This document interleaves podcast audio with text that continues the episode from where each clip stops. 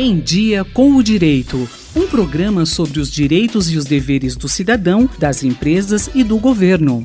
O tema da regularização fundiária é urgente e merece a atenção dos operadores do direito e de todas as pessoas preocupadas com a efetivação dos direitos fundamentais no contexto urbano. A Lei 13465 de 2017 trouxe novos paradigmas, potencializando as possibilidades de inclusão urbanística aberta pelo Estatuto da Cidade, criando nova grande esperança de implementação, destacando-se Primeiro, modificações na medida provisória 2220, que trata da concessão de uso especial. Segundo, especialização das áreas registradas em comum, dispensando inclusive a outorga de escritura pública, flexibilizando logo de início o sistema do fólio real.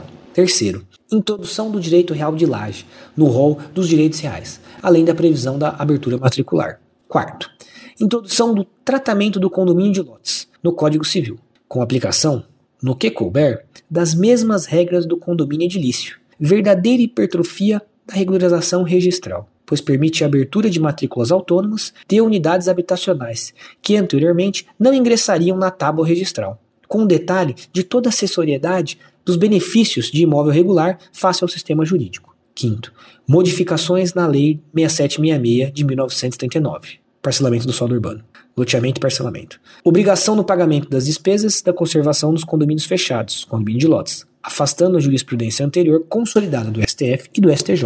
Tratamento específico relativo aos conjuntos habitacionais informais, com a contribuição especial da dispensa de certidões de habites, no caso de reurb social, para sua efetiva regularização. Meu nome é Thomas Noche Gonçalves, Sou oficial registrador e tabelião de notas do distrito de Cachoeira de Emas, município e comarca de Pirassununga, do estado de São Paulo, pesquisador no grupo de pesquisa sobre a ética e eficiência na administração pública, da Faculdade de Direito de Ribeirão Preto, da USP.